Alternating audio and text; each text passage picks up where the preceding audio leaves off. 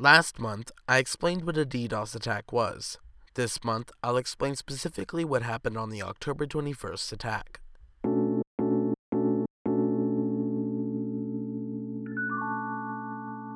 To refresh your memory, a DDoS attack is when a group of virus-infected internet-connected devices create a botnet and try to access a website all at the same time.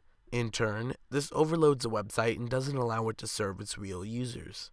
In this attack, a botnet of webcams and D V Rs known as the Mirai Network were sent to attack Dyn, a D N S provider for many large websites. Source code for the Mirai Network was made publicly available on GitHub a few weeks before the attack. Many people claimed to be responsible for the attack, but all clues led to the attack being for fun. Here's a quote from TechCrunch.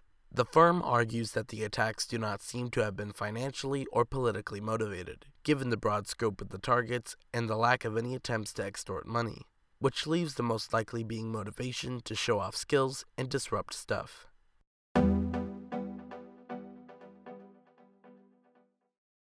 I'd like to give a thank you to Nathan Higley for pointing out that I originally mispronounced DDoS as D D O S. Thanks for listening. Show notes and links for this episode are available at Corban Garcia dot com slash D T M nineteen, and you'll hear my voice next month. Thanks.